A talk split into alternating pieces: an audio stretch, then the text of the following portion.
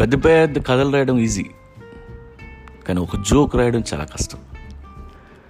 ముప్పై ఐదు సినిమాలు తీసిన నేను ఒక్క జోక్ కూడా రాయలేకపోయాను. మోరల్తో కూడిన జోక్ రాయడం ఇంకా కష్టం. నేను చదివిన ఒక జోక్ చెప్తాను.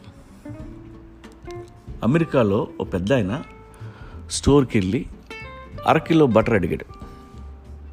అక్కడ ఉన్న సేల్స్ బాయ్ ఇక్కడ అన్ని కేజీ ప్యాకెట్లు ఉన్నాయి అరకిలో కుదరదు సార్ అన్నాడు. కానీ పెద్ద అయిన నాకు అరకిలో మాత్రమే కావాలి. మీ ఓనర్ని అడిగి చెప్పు అన్నాడు.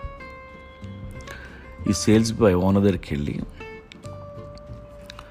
ఆడెవడో ఈడేటి అరకిలో బట్టలు పెడుతున్నారు సార్ ఎంత చెప్పినా వినిపించుకోవట్లా అని వెనక్కి తిరిగి చూసేసరికి ఆ పెద్ద ఆయన సరిగ్గా వాడి వెనకాలే ఉన్నాడు.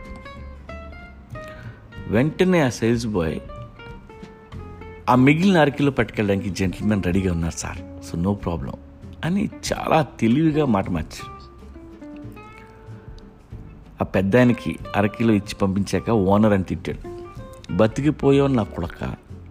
కస్టమర్స్తో ఇష్టం వచ్చినట్టు మాట్లాడుతున్నావు. నీకు తుత్తర చాలా ఎక్కువ. ఎక్కడి నుంచి వచ్చావు? అన్నాడు.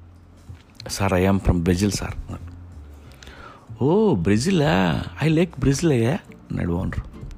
వీడు కుదురుగా ఉండక ప్రాస్టిట్యూట్లు ఫుట్బాల్ ప్లేయర్లు తప్ప బొంగు బ్రెజిల్లో ఏముంది సార్? అని మళ్ళీ నోరు జారాడు.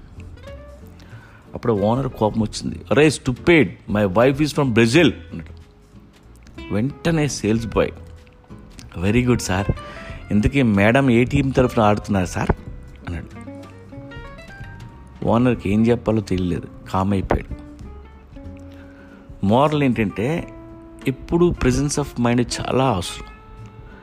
మీకు నోరు జారే గుణం ఉన్నా పర్లేదు ప్యానిక్ అవ్వకండి. పెద్దదానికి సొల్యూషన్ ఉంటుంది.